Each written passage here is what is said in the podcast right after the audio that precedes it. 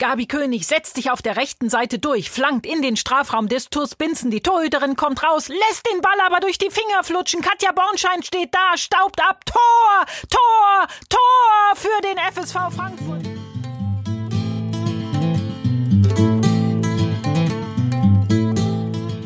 Herzlich willkommen bei Folge 6 von Legende verloren. Ähm, wir beschäftigen uns heute mit einem, äh, ja, die, der Folgenname klingt etwas fies, wie wir eben auch schon festgestellt haben in der Vorbereitung. Unsere Folge heißt heute Die Aufgelösten. Es geht nämlich äh, um zwei Vereine äh, in der Bundesliga, die in der ersten Bundesliga-Saison und auch noch ein paar Jahre danach dabei waren und dann aber leider aufgelöst worden sind. Aber wir wollen natürlich nicht nur über die Auflösung sprechen, sondern auch über die, äh, ja, die schönen, schönen Dinge, die da passiert sind. Und äh, wir haben diesmal auch wieder zwei äh, Gästinnen, zwei Spielerinnen von, von den beiden Vereinen und äh, die werden sich jetzt selber vorstellen. Dann äh, könnt ihr auch herausfinden, von welchen Vereinen wir gerade sprechen.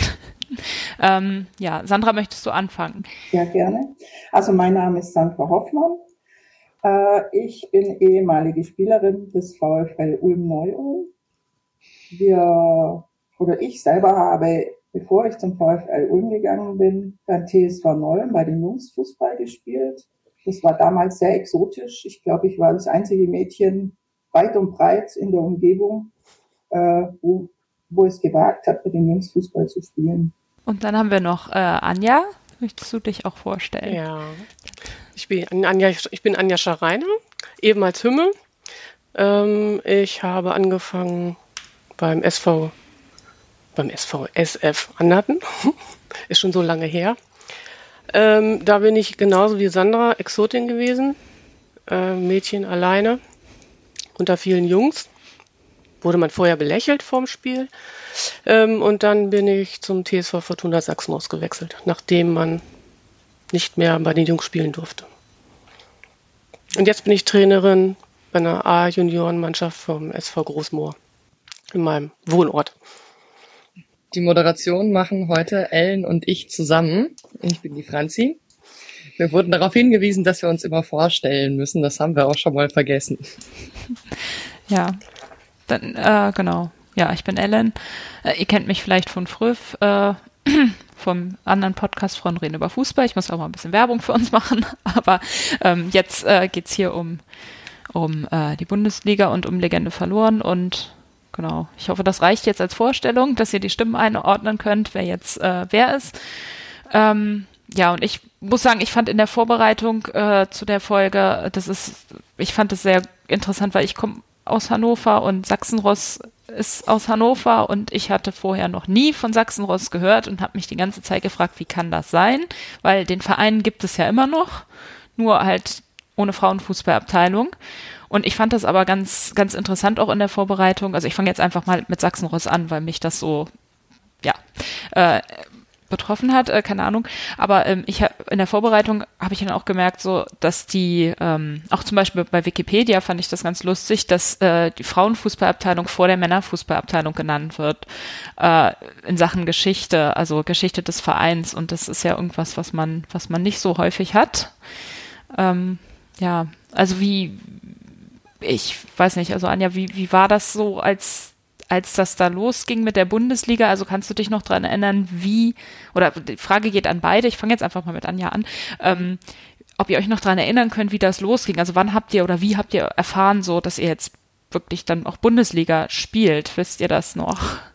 Also, wann wir das mitbekommen haben, das kann ich nicht mehr sagen. Auf jeden Fall haben wir uns gefreut. Ist natürlich schade gewesen für Polizei Bremen, weil die verzichtet haben. Deswegen haben wir den freien Platz bekommen. Haben uns natürlich gefreut, klar, ganz, ganz klar. War ja halt auch mal wieder was anderes, ne? Man hat andere Gegnerinnen und halt ein kleines Abenteuer. Ja. Und zu der Zeit war das ja auch so, dass 96 in der, also Hannover 96, die Männer in der zweiten Liga gespielt haben. Und äh, war das dann auch irgendwie so ein bisschen so in den Köpfen drin, so, oh ja, jetzt sind wir hier der einzige Erstligist in, in Hannover, also der einzige Bundesligist, oder war das dann eher so, nee. Nein, nein, okay. das war es nicht. Nein, Das wurde, wurde dann eher medial, das wurde dann eher genau. medial so, genau, hatte Ja, genau, da, stand wirklich sehr viel in den Zeitungen, in allen Zeitungen, auch in der Bildzeitung. Ja. Ähm, doch, doch, da, also Medieninteresse war wirklich da. Okay. Ja. Wie war das bei, bei dir, Sandra, in Ulm? Ja, also wir haben die ganze Zeit schon mitbekommen, dass die Chance besteht, wenn wir gut spielen, in die Bundesliga aufzusteigen. Ähm, das hat dann nicht auf Anhieb geklappt. Dann mussten wir eine Aufstiegsrunde spielen. Das weiß ich noch äh, genau, da kam es auf ein Spiel an. Gegen Spöck hat die Mannschaft geheißen, aber äh, unser Trainer hat damals gesagt, wenn ihr dieses Spiel gewinnt, bauen wir für euch ein Volksfest auf, also mit Karussell und Bierzelt. Und so ist es dann, dann auch gekommen. Also ähm, akzeptiert im Verein waren wir nicht so sehr. Also ich fand, obwohl unsere Männer in Ulm niederklassig gespielt haben, also beim VfL, waren wir immer das zweite Rad am Wagen. Also ähm, ja, das hat sich dann erst geändert mit dem Aufstieg. Ja, dann in der Zeitungsartikel über den VfL Ulm Aufstieg in die erste Bundesliga waren auch mehrere Zitate mit Was ein Fest und Mhm. irgendwie durchgefeiert und so. Ja, Ähm, aber das heißt, ihr seid, beide Teams sind eher als Underdogs in die erste Bundesliga gekommen, weil beide Aufstiegsrunden machen mussten. Anja hat schon erwähnt, eigentlich seid ihr nur in die erste Bundesliga gekommen, weil äh, Bremen zurückgezogen hat. Wie seid ihr in die erste Bundesliga gestartet? Haben sich die Teams vorher noch groß verändert oder waren das dann trotzdem einfach die Teams, mit denen ihr vorher schon in der Auswahl gespielt habt und ähm, auch vorher schon zusammen wart? Ähm, Sandra? Ja, also das war in meinen Augen damals das größte Problem. Also die Verantwortlichen haben dann gemeint, äh, sie müssten natürlich Spielerinnen holen, äh, wobei wir ein ganz tolles Mannschaftsgefüge vorher hatten und ich glaube auch nur durch dieses Mannschaftsgefüge so weit gekommen sind. Und dann kamen eben Spieler von Spielerinnen von weiter weg, die dann auch äh, natürlich teilweise Geld bekommen haben, Fahrgeld zumindest. Also was da sonst geflossen ist, hat, haben die bisherigen Spielerinnen natürlich nicht mitbekommen, ist ja logisch. Und das war dann letztendlich auch mit ein Problem, äh, dass es dann so kam, wie es später kam. Euer Trainer war damals der Bruno Vorwalter und der hatte das auch mit äh, forciert, dass neue Spielerinnen dazu kamen, ne? Ich glaube, das ist vor allem von unserem Abteilungsleiter, dem Manfred Mack, ausgegangen. Ah, stimmt, ja. meine ich. Ähm, der Bruno Vorwalter, der hatte äh, schon den festen Kern. Also, und es war, also bei uns war das wirklich noch mehr Party als Sport. Also wir, wir waren einfach glücklicherweise ein Haufen mit lauter guten Fußballerinnen, die halt einfach alle äh, zum VfL gekommen sind und wir haben schon in der Jugend zusammen gespielt und haben halt da so ziemlich alles gewonnen, was es zu gewinnen gab. Und äh, die neuen Spielerinnen, die von auswärts kamen, also das war eher Abteilungssache, die meinten, sie müssten sich unbedingt verstärken, damit wir die Liga halten können. Und ich glaube auch, mich erinnern zu können, dass es dann auch später irgendwann notwendig war, eine zweite Mannschaft zu haben. Und wie war das bei dir, Anja? Ähm, also wir hatten ja schon immer eine gute Mädchenmannschaft, also Nachwuchs war da. Wir sind gestartet mit dem Stamm eigentlich, den wir vorher auch hatten in der Oberliga. Und ich, also ganz genau kann ich mich halt auch nicht mehr erinnern. Ähm, sicherlich kam dann im Laufe der Jahre kamen halt auch ähm, Spielerinnen von weiter her. Die sind aber halt immer da wohnen geblieben, von wo sie gekommen sind und sind halt immer gefahren. Also der Aufwand für diesen Fußball war sehr hoch, generell. Also ist egal. Ja, das Also haben wir ich schon hab- häufiger gehört, auch von, äh, von anderen Spielerinnen in anderen Folgen. Ja. Diese Pendelgeschichten, da könnte man eigentlich Ja. auch so ein, eine ganze Folge machen, einfach nur übers Pendeln. Also das ist schon, schon krass, was da manche gemacht haben. Ja. Naja, ich bin halt immer bei Fortuna gewesen. Ich musste also nicht groß fahren. Habe mich dann im Bus gesetzt, als ich noch keinen Führerschein hatte. Mit Bus und Bahn bin ich da halt hingekommen. Aber es gab halt viele Spielerinnen, die dann halt, weiß ich, Wolfsburg oder sonst woher kamen, die dann halt gependelt sind. Ja, Wolfsburg war ja dann auch äh, mit in der mit in der Bundesliga. Da bestand ja dann so äh, eine, eine Art Rivalität und du lachst gerade auch. Ähm, was waren das so für Spiele? Also ich, ich kenne ich kenne es ja aber dann wirklich nur da aus diesen ähm, Zeitungsartikeln und das klang dann wirklich schon so, ja, da ging es zur Sache. Ähm, kannst du da ein bisschen was drüber sagen? Also ja, also die Spiele wollte man natürlich gewinnen, ganz klar, ne? Dieses gewisse Derby. äh, waren immer spannende Spiele also wir, ich, Wolfsburg war früher eigentlich immer stärker als wir und wenn, als wir dann das erste Mal gewonnen haben gegen Wolfsburg, war die Freude natürlich riesig. Und ja, in den folgenden Spielen war es halt immer sehr umkämpft gewesen. Wo wir das mit dem Pendeln gerade angesprochen hatten, wie war denn bei euch die Situation? Anja hat schon gemeint, dass sie irgendwie schon immer bei Hannover Sachsenross war. Ähm, dementsprechend hattest du zumindest nicht so den weiten Weg, aber ich meine, ihr habt dann äh, beide Aufstiegsrunden spielen müssen. Das heißt, es waren schon mal deutlich mehr Spieler als länger und länger als die normale Saison.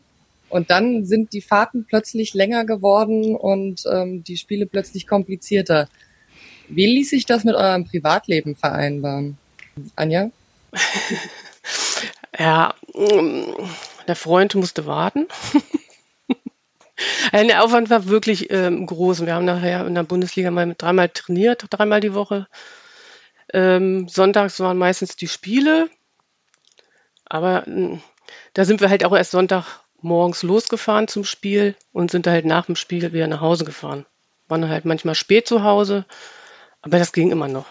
Also wir hatten jetzt nicht so, dass das ganze Wochenende kaputt war. Und bei dir, Sandra? Ja, äh, der Aufwand war größer, aber überhaupt nicht schlimm, weil, wie gesagt, wir waren eher so familiär. Also für uns war das immer ein Familientreffen. Also unsere Familie privat haben wir zu Hause gelassen. Dann haben wir uns im VfL getroffen, sind dann auch mit dem Reisebus oft gefahren. Wir haben auch übernachtet in Hotels. Manchmal sind wir auch gleich wieder heimgefahren, je nachdem, wie weit die Strecke war. Aber wie gesagt, also das war äh, eine große Party bei uns. Wir sind in den Bus, haben gefeiert vor dem Spiel, haben nach dem Spiel gefeiert, egal was war. Bei uns war immer gute Laune. Respekt, dass ihr die Saison geschafft habt. ja. Was, was ich auch jetzt ganz interessant fand, ähm, war, waren ja auch die, die Fans. Also da war ja da waren ja, also ich habe jetzt was von, von Freibier gelesen teilweise als Dankeschön für die, für die äh, Unterstützung in der Saison und, und äh, auch ähm, jetzt, was, äh, was Sandra erwähnt hat, am Anfang mit der, mit der, mit dem Volksfest und ähm, mit der Party, die dann gestartet ist. Also wie, wie war da, wie war eure Beziehung zu den Fans oder wie könnt ihr euch noch dran erinnern, wie das war? Wie, was waren das für Zuschauer? Wo kamen die her? Waren das eure, also waren das eure Freunde, eure Verwandten? Kamen, waren das einfach ähm, Vereinsmitglieder oder waren das ganz völlig neue Menschen, die einfach hingekommen sind, um Fußball zu gucken? Habt ihr da irgendwie was mitgekriegt? Also bei uns war das Ganze ein bisschen schwieriger dann mit den Fans, weil also man hatte ja äh, eine bestimmte, also man musste bestimmte Kriterien erfüllen für die Frauenbundesliga. Ne? Das Sportgelände des VfL Ulm hat das Ganze nicht mehr erfüllt. Deswegen sind wir in das Stadion vom SSV Ulm ausgewichen. Wir haben also dann im Donaustadion vom SSV Ulm gespielt. War eigentlich gar nicht wirklich äh, unser Zuhause. Ja. Mhm. Die Fans sind dann da natürlich trotzdem her, äh, hingekommen. Äh, sah natürlich dann manchmal etwas kläglich aus, das Riesenstadion mit unseren paar Fans. Also ähm, wenn das dann mal, was weiß ich, 250, 300 Leute waren, war das dann immer toll. Das hauptsächlich war Familie, also wir waren ja noch, wir waren eine junge Mannschaft, sind die Eltern mitgekommen, die Geschwister äh, und äh, später dann natürlich auch von vielen noch die Freunde oder so. Dann äh, war natürlich auch von Seiten des Württembergischen Fußballverbandes dann Interesse da und äh, da sind dann Leute gekommen, da äh, gab es dann auch teilweise dann Freikarten für die Spiele und so. Und äh, ja, ich kann mich noch an ein Spiel erinnern. Das hat aber jetzt nicht ursprünglich was mit der Bundesliga zu tun, sondern wir hatten dann mal, da, also während der Zeit von der Bundesliga äh, ein Spiel gegen Inter Mailand. Und da war das Stadion dann richtig voll. Also das war dann mal richtig gut. Ja, das war richtig schön. Was war das? War das ein Testspiel oder? Das war ja ein Testspiel, ein Freundschaftsspiel gegen Inter Mailand. Wie das zustande gekommen ist, kann ich dir gar nicht mehr sagen. Also wir haben zwei ganz tolle Spiele gehabt. Wir haben einmal gegen eine Auswahlmannschaft aus Hawaii gespielt. und einmal eben gegen dieses Inter Mailand. Und das mit Hawaii, das war, das war dann hinterher auch noch richtig toll. Also wir hatten dann einen gemeinsamen Abend bei uns in einem Biergarten.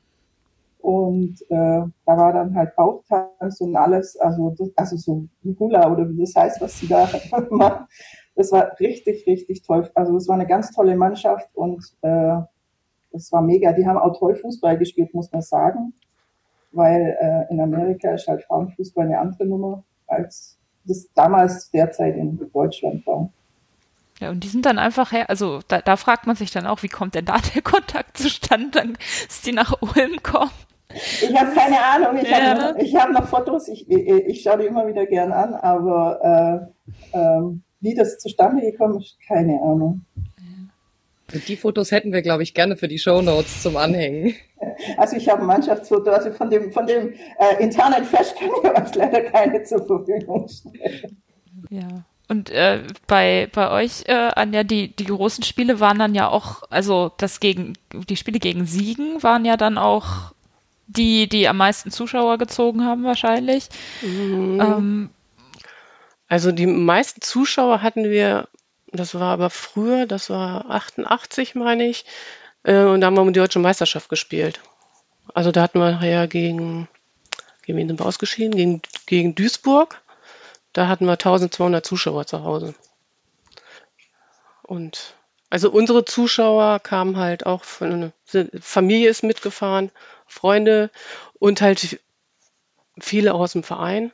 Der Bus war immer rappelvoll. Das war total klasse. Natürlich war die Stimmung dann auch super.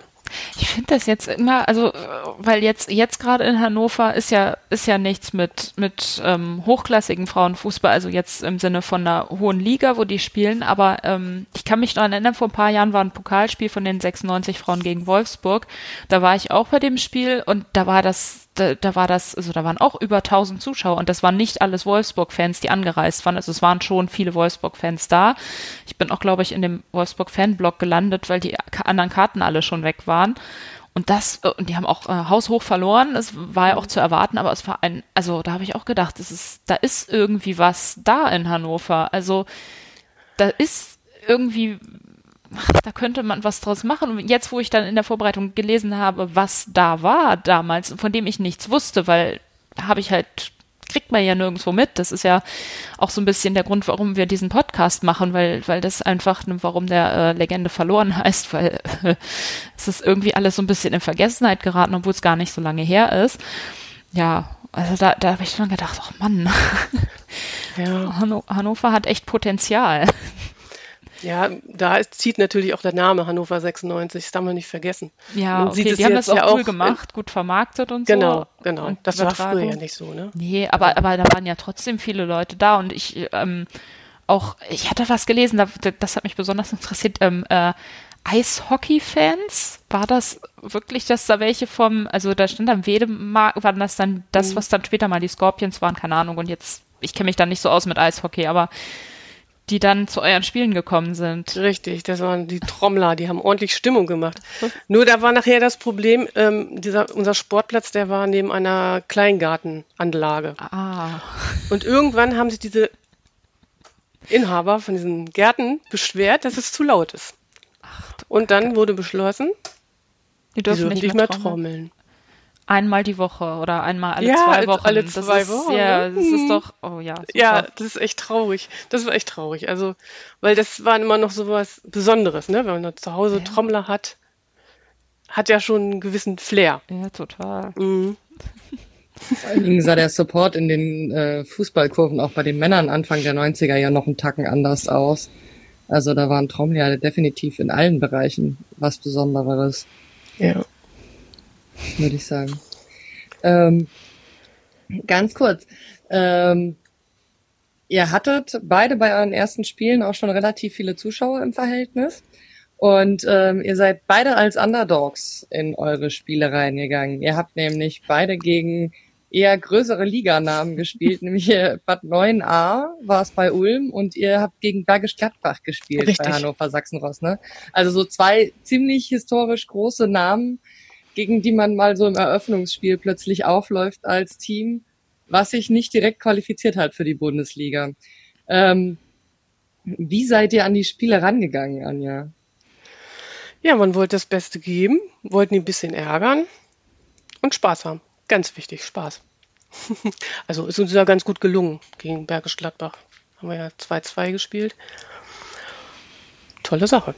Wusstet ihr, was für ein Team euch da gegenüberstehen wird? Also kanntet ihr schon Namen und wart ihr so ein bisschen informiert, wer auf, mit auf dem Feld steht? Ja, da ich auch ein paar Länderspiele bis dahin hatte, kannte man natürlich auch welche von der Nationalmannschaft.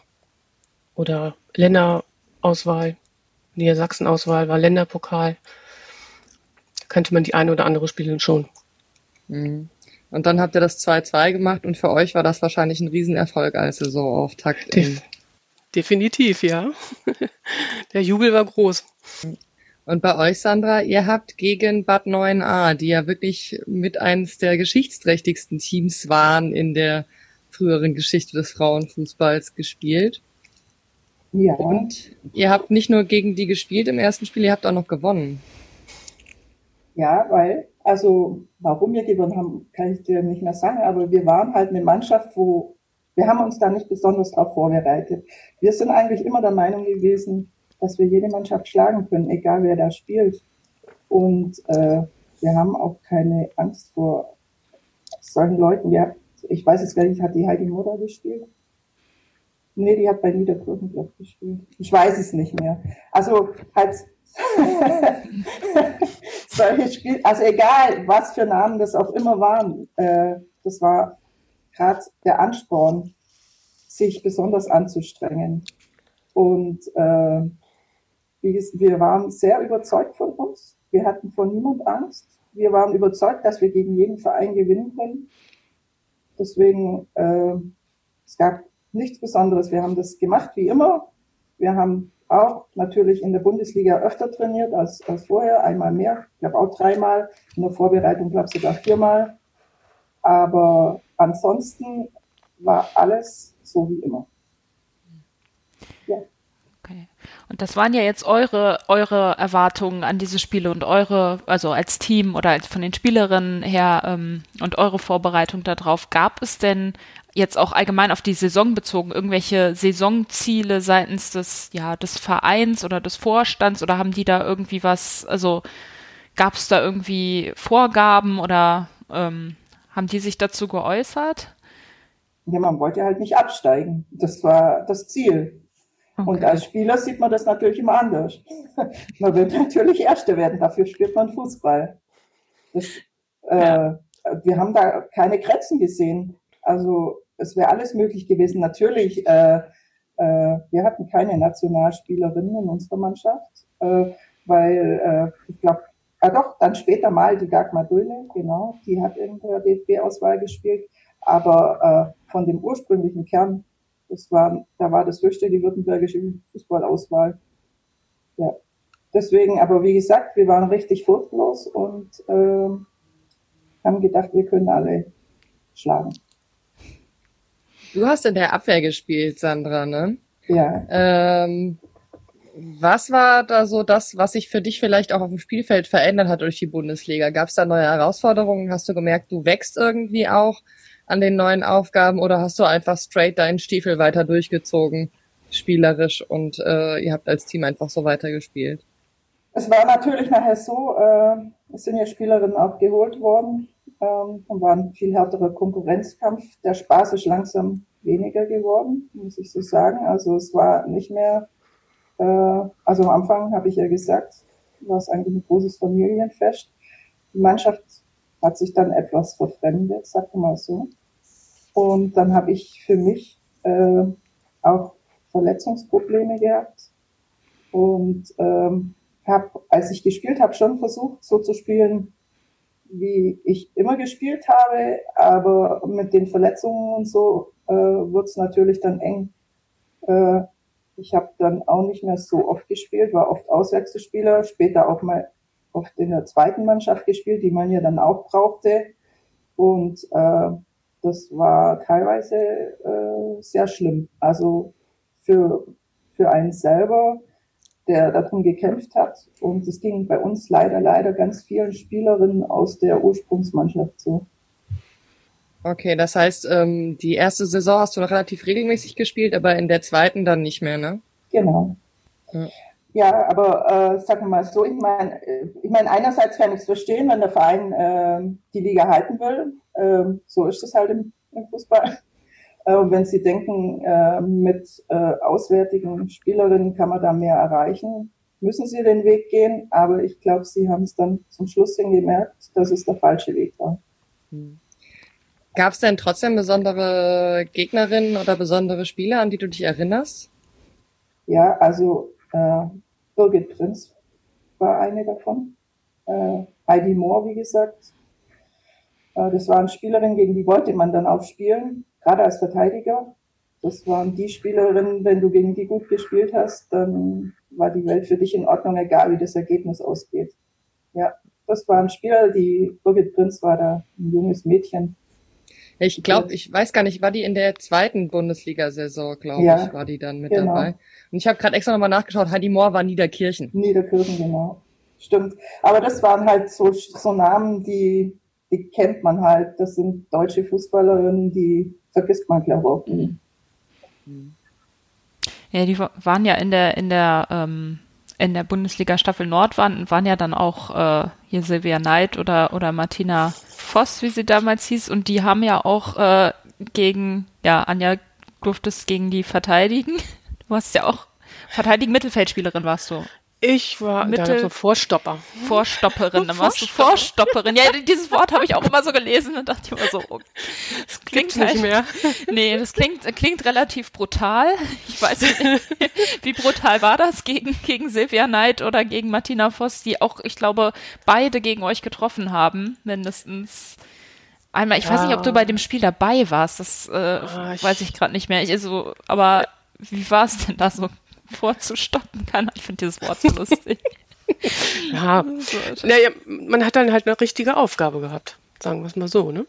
Und wollte, man wollte natürlich gut aussehen und versuchen, dass sie kein Tor schießen. Ja. Aber Silvia Neid hat auch mehr Mittelfeld gespielt, von daher habe ich jetzt nicht ganz so viel. Natürlich ist sie mal durchgestoßen, aber ja.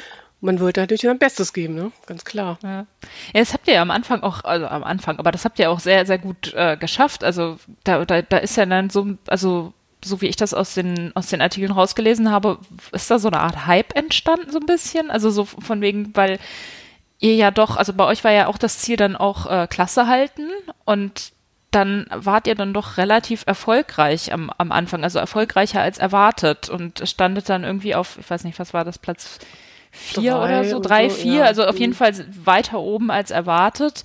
Äh, da war dann die Stimmung wahrscheinlich sehr gut, oder? Ja, natürlich freut man sich erstmal, ja. aber die Saison ist ja nun lang, ne? Ja, ja, klar. Dann hatten wir natürlich auch so eine Flaute wieder. Ich glaube, ja. ich glaube, da haben wir fünf Spiele nicht gewonnen. Also es war halt ein Auf und Ab, aber natürlich, ja. wenn man die ersten Spiele gut macht, Punkte holt, freut man sich natürlich ganz klar. Ja. Oh Gott. Nee, ich, ich, ich, das hat sich so, also ich, ich war halt dann auch, und habe diese Sachen gelesen, dachte so, es ist, also es war so viel so viel, ich weiß jetzt gerade gar nicht, welche es war, viel Bildzeitung leider auch, was ich da äh, lesen musste. Aber auch, ähm, ich weiß nicht, was das andere war, ich vermute neue Presse oder neue so. Neue Presse, ja, mhm. ähm, allgemeine. Ja, allgemeine neue Presse und, und da war aber so viel Berichterstattung über jedes Spiel, Spielberichte. Ne? Mhm. Also sowas würde ich ja heute gerne lesen, aber mhm. das machen die heute nicht. Also auch nicht über Wolfsburg kommt da auch nichts in der Zeitung oder so. Nee. Also ich meine, da gibt's dafür gibt's ja dann die Watz wahrscheinlich, aber es ist so, so dieses, da war der, wirklich der Fokus dann auf das Sportliche in diesen, bis auf so ein, zwei Bildausreißer mal, wo dann so manchmal so zwei, drei Sätze drin waren, wo ich so gedacht habe, ja. ja, okay. Aber äh, also da, da ich habe mich da so richtig festgelesen und also, war dann so richtig gespannt, wie geht's, wie geht's weiter, wie war die Saison. Also das war echt cool. Ja. ja, das war, fand ich auch super. Also das war echt großartig. Aber es war natürlich auch die Jahre vorher ein großer Kampf, ne? um da hinzukommen. Ja. Also wir hatten ja bei uns auf der Anlage einen Ascheplatz. Wir mussten so viele Jahre auf Asche trainieren. Im, egal, ich glaube, wir haben auch noch sogar schon Oberliga gespielt. Und bis wir dann mal auf einem Rasenplatz trainieren durften. Ja, ja Ascheplatz also das war wirklich, es war wirklich hart. Also war auch hart für die Männer, muss man schon sagen, im Verein ähm, als wir dann in die Bundesliga aufgestiegen sind, ähm, Da musste dann, wenn unsere erste Herren ein Heimspiel hatte und wir hatten am Sonntag ein Heimspiel, dann mussten die Samstag halt das Heimspiel machen. Und wenn es da geregnet hat, doll geregnet hat, dann ist denen ihren Spiel ausgefallen, weil wir ja am Sonntag das Spiel hatten. Und das fand sie natürlich nicht so witzig. Ja. Das, das ja, da habe ich nämlich auch, äh, da habe ich einen, ähm, einen Zitat von eurem, von eurem Trainer, von dem jetzt äh, Wolfgang Grip. Grip, okay, gut, ja, äh, von Wolfgang Grip. Ähm, und der hat nämlich gesagt, ähm, durch die erstklassige Unterstützung unseres Vorstandes ist das Umfeld für Damenfußball so, gu so gut geworden, dass ich mittlerweile etwas Angst habe, die Fußballherren ins Abseits zu drücken. also das ist dann so ein bisschen das, ähm, was du gerade geschildert hast, dass mhm. äh, die, die dann, ähm, ja, gab es dann da irgendwie, also haben die das dann einfach gemacht? Also haben die euch dann auch unterstützt und standen sie dann da irgendwie, nachdem ihr Spiel ausgefallen war, weil es geregnet hat, standen die dann Sonntag trotzdem da und haben euch unterstützt oder war das doch schon. Ja, ne? ja. ja. Also die große Unterstützung war damals auch von der zweiten Herren. Mhm die sind halt auch oftmals mit zu Auswärtsspielen gefahren, wenn sie ja. nicht selbst gespielt haben. Das ist so ein bisschen, was man heute hat, was ich jetzt mitgekriegt habe vom, also von der heutigen Bundesliga von Sand, weil Sand hat ja auch äh, eine Herrenmannschaft, die aber sehr viel weiter unterklassig spielt. Und die haben die auch, als sie in diesen Pokalfinals waren, äh, gegen Wolfsburg, diese zwei hintereinander, da war ich auch bei dem einen, glaube ich, da und da, die, das sind die da rumgelaufen und haben den, also das waren so ungefähr die lautesten Fans. Also wir hatten auch schon ein bisschen was Intus, aber das waren, glaube ich, auch sehr, sehr viele aus diesem Herrenteam da von Sand. Das ist schon cool. Also wenn das so, so ein Verein, das ist ja auch diese Ein-Verein-Mentalität, ne? Also dieses, mhm. es gibt nicht, es ist nicht so getrennt, sondern kennen sich, ja. Das finde ich ja. cool. Ja, ja. Das ist aber tendenziell schon eher ungewöhnlich. Ja, ja. Ist ja heutzutage immer noch ungewöhnlich, deswegen. Also, weil ich weiß zum Beispiel von durchaus anderen Bundesliga-Vereinen, wir haben ja jetzt mit ein paar geredet, dass das auch, wenn die in der Bundesliga gespielt haben und die Herren unterklassiger gespielt haben, die Herren trotzdem die Priorität hatten. Also, das war dann schon eher eine coole Situation eigentlich. Ja, schade, dass es dann bei Hannover Sachsen was nicht geklappt hat auf Dauer. ähm, was war denn äh, bei euch so ein Spiel, was dir vielleicht im Kopf hängen geblieben ist, Anja? Aus der ersten Saison oder? Also ja. Ey, aus der ersten Saison, ja, sicherlich das erste Spiel gegen Bergisch Gladbach. Erste Bundesligaspiel und 2-2. Das sonst, sonst. Erinnerst nee. du dich zufälligerweise noch an Wilhelmshaven? Dunkel. Das hätte mich jetzt interessiert. Also, weil wenn Sandra so vom Feiern erzählt und von dem man ist eine Gemeinschaft und irgendwie und die Wilhelmshavenerinnen sind ja ganz genau so. und haben immer erzählt, wie viel Spaß sie hatten irgendwie. Und da hätte mich jetzt interessiert, ob man sich noch an die Spiele erinnert gegen die. Nee, jetzt in die Spiele nicht. Also Regina Schlösser sagt mir noch was, weil wir zusammen in der Niedersachsen-Auswahl gespielt haben. Aber so jetzt direkt an die Spiele jetzt nicht wirklich, nein. Schon so lange her. Schade, schade, schade. Hm. So, Hannover Sachsenross ist dritter oder vierter, dritter Platz äh, am Ende der Saison gewesen und Ulm, ihr habt euch gehalten im achten Platz. Das war nicht ganz mhm. sicher, aber ihr habt euch gehalten. Ähm, erinnerst du dich so noch an die Schlussphase der Bundesliga? Wurde es da nochmal knapp für euch, Sandra? Oder? Ähm, so ganz genau erinnere ich mich ehrlich gesagt nicht mehr, aber äh, ich glaube, das war ja schon eher die ganze Saison, auch wenn wir von uns überzeugt waren, immer ein bisschen knapp. Und äh, ja, wie das dann zum Ende genau gelaufen ist, ich, ich weiß es nicht. Ich weiß nur, dass äh, natürlich dann wieder Riesenfreude da war, als äh, wir das geschafft haben. Und äh, äh, die Freude auch ein bisschen vermischt äh, mit, die Auf mit den Aufgaben, die uns dann wieder bevorstanden, weil das ja nicht so einfach war, äh, finanziell und alles drumherum. Es war alles so groß und es wurde vom DFB so viel erwartet, was ein kleiner Verein wie der VfL Ulm, es ist ja nur ein kleiner Verein in Ulm, äh, da erfüllen musste. Und ich habe heute noch äh, nicht mehr an die Spiele die Erinnerung, sondern an das Ganze, was das Management, das wir ja auch hatten. Also wir hatten ja Teammanager und was weiß ich, also mit vielen Helfern und was die dann da alles auf die Beine stellen mussten, damit wir das überhaupt ermöglicht bekommen konnten, äh, das war Wahnsinn. Ja, also ohne diese Freiwilligen wäre das auch einfach gar nicht gegangen. Also gehe ich jetzt auch mal von aus. Ne? Also die, die wurden ja nicht dafür bezahlt, dass sie da geholfen, also jedenfalls nicht alle. Das ist ja dann wirklich dieses Vereinsleben und wir haben ja auch in der Folge, in der zweiten Folge, glaube ich, mit Freddy war das, ähm, und mit äh, Katja gehört, dass die da teilweise also Freddy, dass sie da ihren Platz dann nochmal selber erweitert haben, weil, es ja bestimmte Vorgaben gab und ähm, das war ja ähm, TuS Binzen und die haben diese Vorgaben, das war auch ein Dorfverein, also da war ja auch wenig ähm, und die, die mussten dann ihren Platz erweitern und haben das einfach selber gemacht. Also haben halt diesen Platz selber, selber umgegraben und selber erweitert, um diese Vorgaben zu erfüllen. Und bei euch war das ja so, dann hattest du erzählt, dass ihr dann in dieses, ähm, an, also in dieses größere Stadion da von, von, ähm, wie hieß das? SSV Ulm, Donaustadion. Genau. Haben die euch das einfach, oder weißt du das, ob die euch das einfach so zur Verfügung oder Verfügung gestellt haben oder der, der DFB oder musstet ihr dafür dann auch noch irgendwie Miete bezahlen oder so?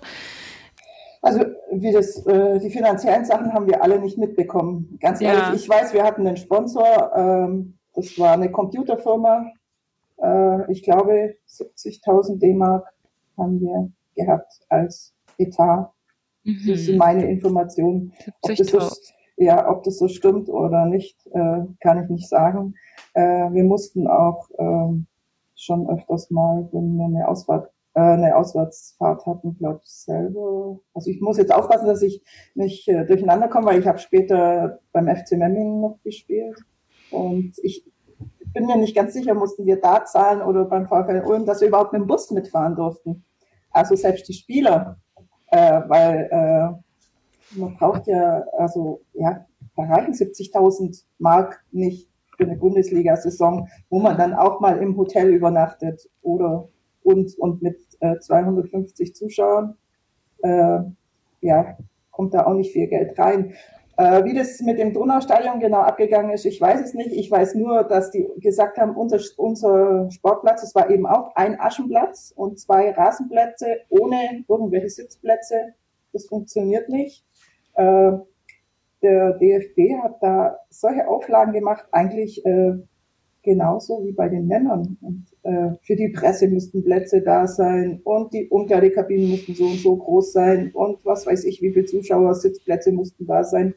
Ich glaube, äh, das ist vielen kleinen Vereinen, die damals aufgestiegen sind, total schwer gefallen. Also äh, da musste eine riesen Maschinerie hinter den Fußballfrauen dann wirklich ins Rollen gebracht werden, damit es überhaupt funktioniert hat.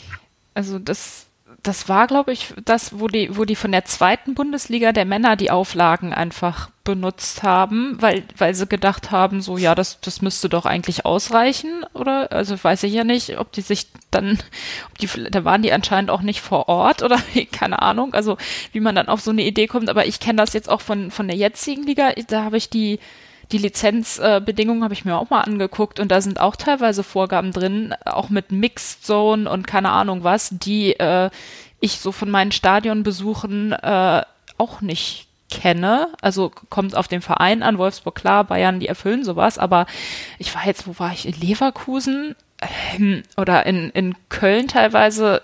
Also die, die, das läuft auch mit Sondergenehmigung, gehe ich jetzt mal von aus. Also ich weiß nicht, ob das immer noch die gleichen Anforderungen sind, aber die finden so heutzutage auch immer noch nicht alle statt. Also gerade so diese Presseanforderungen. Ich hatte dann auch teilweise, ja, Presseplätze gab es dann auch gar nicht. Also es ist halt immer noch so ein bisschen, hm. Ja, das äh, war total schwierig. Ich weiß, dass äh, äh, mit dem Donaustadion auch äh, äh, was man dann drumherum mit Orten und so, so viele Leute hatten wir gar nicht zur Verfügung, was man hätte da alles machen müssen und VIP und was weiß ich. Also halt, äh, ich glaube, die äh, Verantwortlichen haben sich damals gar nicht in die Vereine reinversetzt. Die haben vorher gar nicht die Gegebenheiten angeschaut und äh, was man dann hat leisten müssen, um überhaupt äh, in der Bundesliga zu spielen, das war Wahnsinn. Also äh, ich weiß nicht, wie der VfL Ulm das damals gemacht hat. Das wird nur der Herr Mack wissen, der Abteilungsleiter von damals. Aber ähm, ja, da muss man dann im Nachhinein schon seinen Hut ziehen, was die da geleistet haben.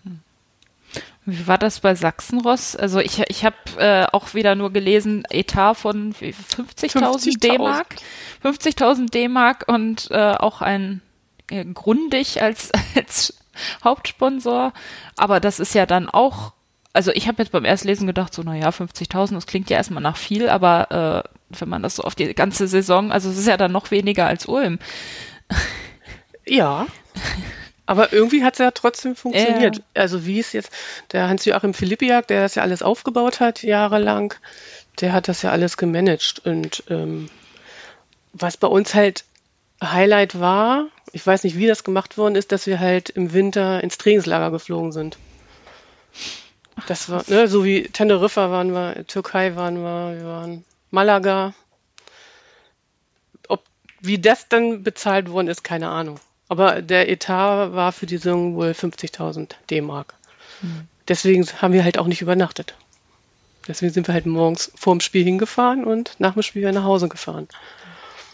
Warst auch nicht weiter beim Verein engagiert, Anja, oder so, ne? Also Nein. du hast da gespielt, aber warst genau. jetzt nicht in den Strukturen drin. Richtig, richtig, genau, genau. Ja, weil Sandra im Vorgespräch ja schon erzählt hatte, dass sie dann auch teilweise bei Vorstandssitzungen mit dabei war, ne? Ähm, wo es dann auch um Infrastruktur und ähnliches ging. Hm. Das nee. wäre ja tendenziell auch spannend. Hm. Nein, da war ich nicht da. Ich habe nur Fußball gespielt. Was heißt nur, ne? hm. Gab es denn sonstige Bereiche, wo man sich dann im Verein engagiert hat? Äh, weil du ja vorhin irgendwie angesprochen hast, dass das Vereinsleben eigentlich ganz cool war. Also hat man dann trotzdem andere Sachen vom Verein mitgenommen oder war das wirklich eher so, man hat halt Fußball gespielt da und das war es dann auch?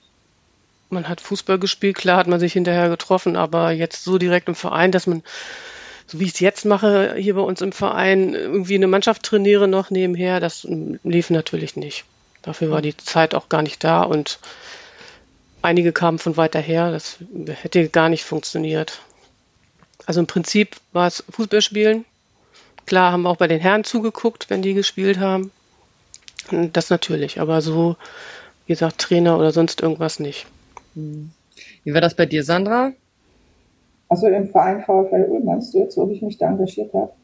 Äh, nein, das hat bei mir erst äh, in meiner nächsten Station angefangen nach dem VfL Ulm. Da war ich dann natürlich auch schon älter. Und beim VfL Ulm, da war immer nur das Ziel, dort zu spielen und äh, man war halt ein Teil von diesem äh, von dieser illustren Runde aus Ulm. Also ich wohne nicht weit weg von Ulm, wobei, ich meine, man kann das sehen so und so. Also ich bin zu jedem Training 25 Kilometer gefahren. Oder meine Mutter hat mich damals noch gefahren.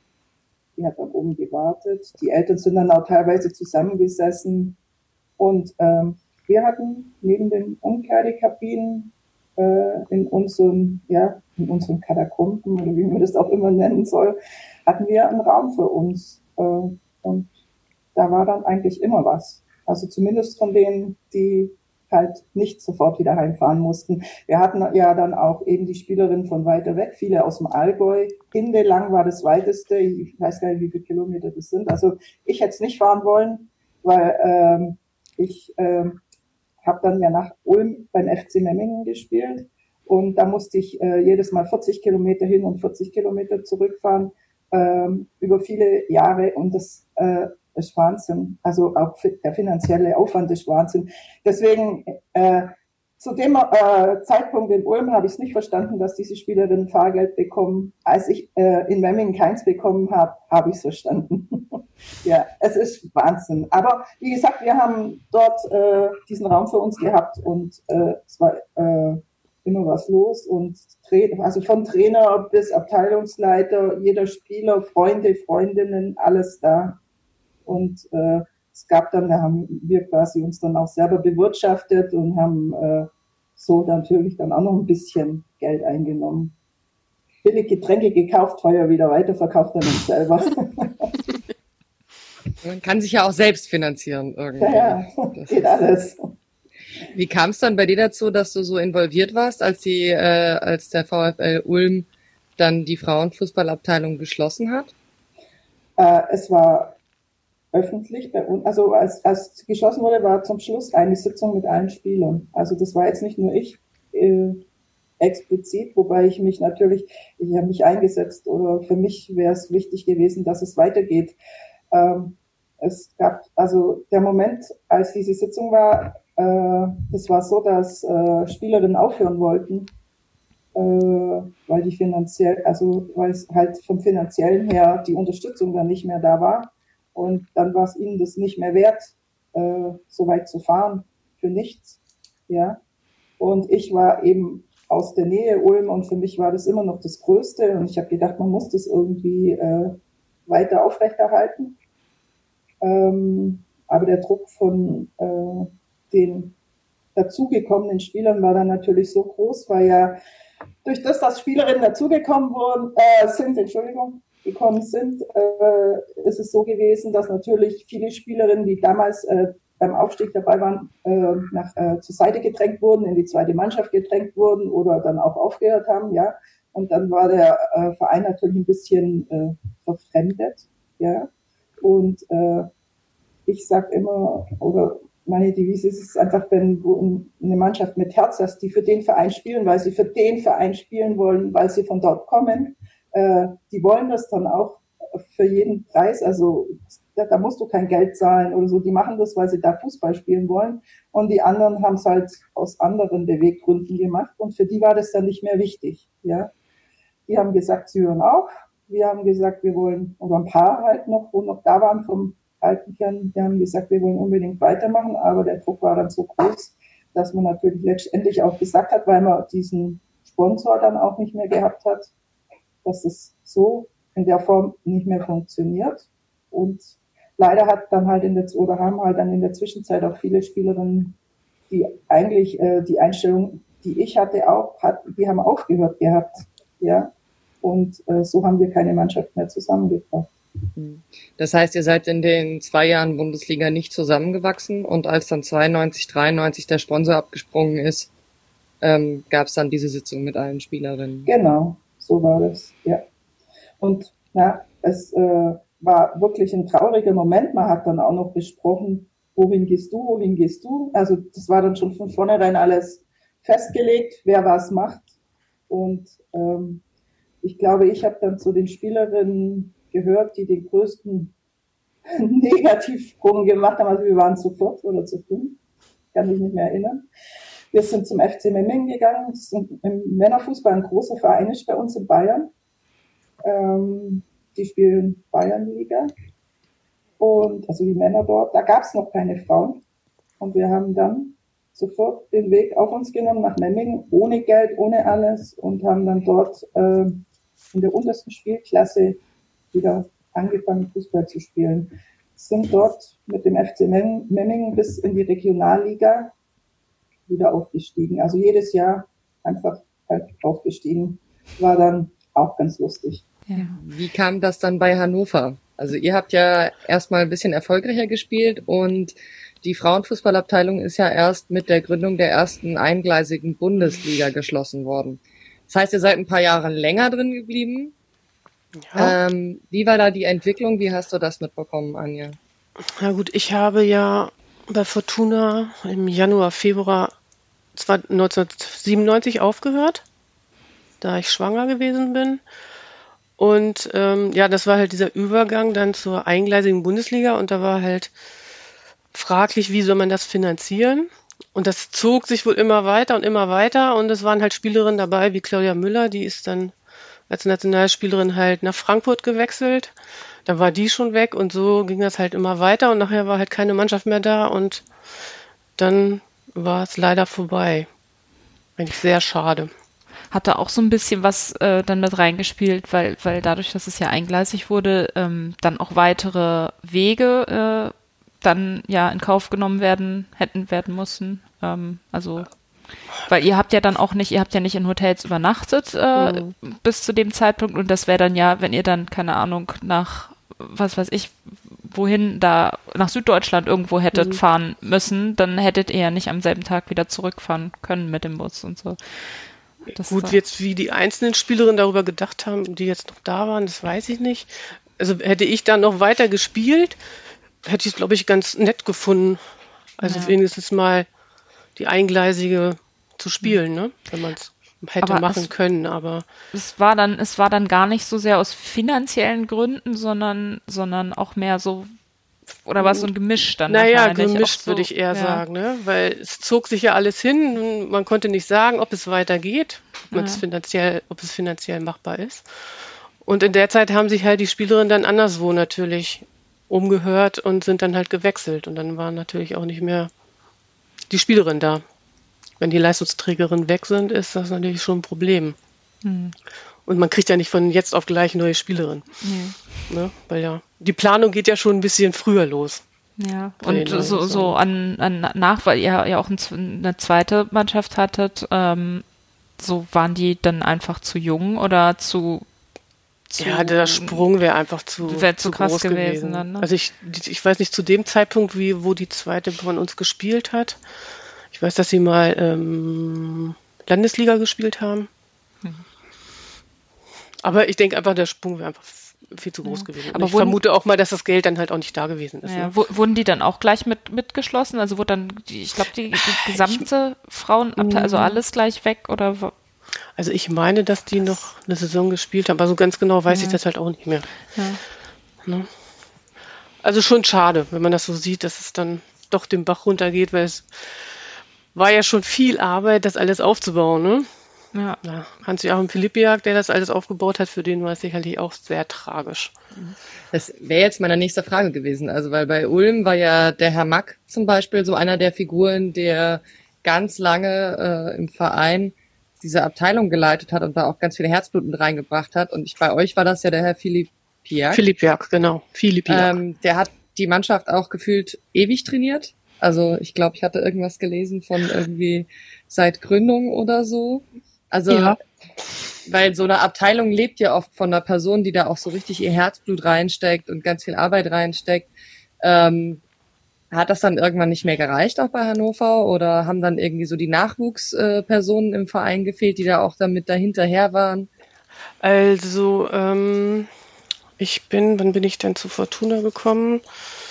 1977. Da habe ich Mädchen gespielt und äh, die Mädchenabteilung war auch schon mal sehr, sehr erfolgreich. Da hat er schon trainiert. Also eigentlich hat er die ersten Jahre, glaube ich, äh, alles gemacht. Der hat, ich weiß nicht, die Mädchen trainiert, der hat die erste Frauen trainiert, die zweite, ich, wahnsinnig viel. Also alles gemanagt und was drumherum ist, ich meine, ist ja nicht, ist ja nicht wenig. Ähm, und je älter man selbst wird, merkt man ja, was da für Arbeit drinsteckt. Also das merke ich ja jetzt hier auch bei uns im Verein, wo ich die Mädchen trainiere, dass da halt unheimlich viel Arbeit drinsteckt. Und ähm, ich glaube, er trainiert, mich hat er trainiert, gleich bis, ja, bis 1990, bis die zweigleisige Bundesliga begonnen hat. Bis dahin hat nicht als Trainer. Also ziemlich lange Zeit. Und wer war dann so, also wer waren dann so die Figuren, die sich im Verein eingebracht haben und die den Verein getragen haben oder die Frauenfußballabteilung? Ja, Hans-Joachim Philippiak, ne? Okay. Ja, also. äh, definitiv. Der hat mhm. alles gemanagt. Das heißt, am Ende hat sich Hannover Sachsenrost so ein bisschen aufgelöst aufgrund der Gesamtsituation auch außenrum und der Veränderungen und eben auch wegen des Geldes. Wie ging es da bei dir weiter? Bei mir, ich, ähm, wir sind dann 94 aufs Land gezogen Richtung Celle und ähm, da gab es eine Frauenmannschaft. Ich hatte aber früher hatte ich mal gesagt, ich fange nie wieder ganz unten an Fußball zu spielen ja, dann ist man hier auf dem Dorf, man will ja in die Dorfgemeinschaft und dann habe ich gedacht, okay, dann fange ich mit Fußball an. Eine Aufbaustaffel. Ich hatte dann mh, mm, September 97 ist unsere Tochter geboren und im Februar habe ich dann hier angefangen, Februar 98 und habe in der Zwischenzeit so ein Spiel von denen gesehen.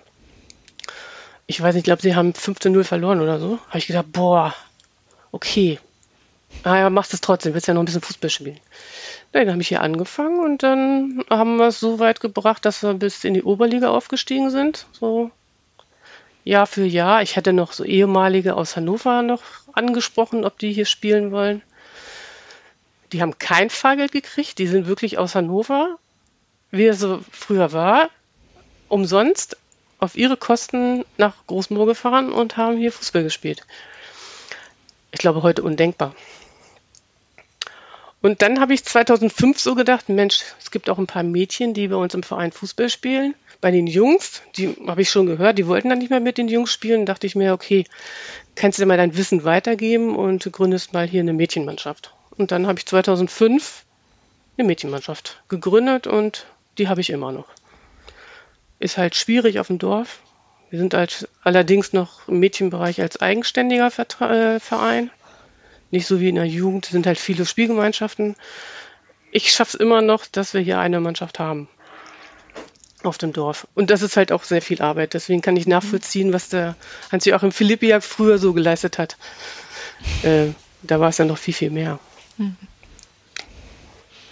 Ja, das hat man aber auch häufiger. Also gerade im Frauenfußball, dass das, das so bei, bei Vereinen, dass das so von einer engagierten Person eigentlich mhm. alles lebt. Und wenn diese Person aus irgendwelchen Gründen das nicht mehr weitermachen kann oder wenn diese Person jetzt in, in anderen äh, Vereinen dann irgendwie sich ja dann aus dem Verein dann rausfliegt oder irgendetwas, also dann, dann, dann bricht dann alles zusammen, weil die Struktur dann eben auf eine Person ausgerichtet ist und eine Person hält alle Fäden in der Hand. Das ist halt auch so ein, so ein generelles ja, Problem, würde ich auch sagen, was ist dann anscheinend ja, das gibt's ja heute auch noch. Also das ist so ein bisschen was, das stimmt, da, ja. da wäre schöner, wenn da auch, wenn das so, so ein bisschen noch mehr in die Breite gehen würde, einfach damit es dann auf sicheren Füßen steht und damit auch eine Person nicht so viel Arbeit hat. Ne? Es ist, ja, es ist halt immer schwierig, ja, ne, jemanden zu ja, finden, klar. der sich dafür ja, engagiert. Ne?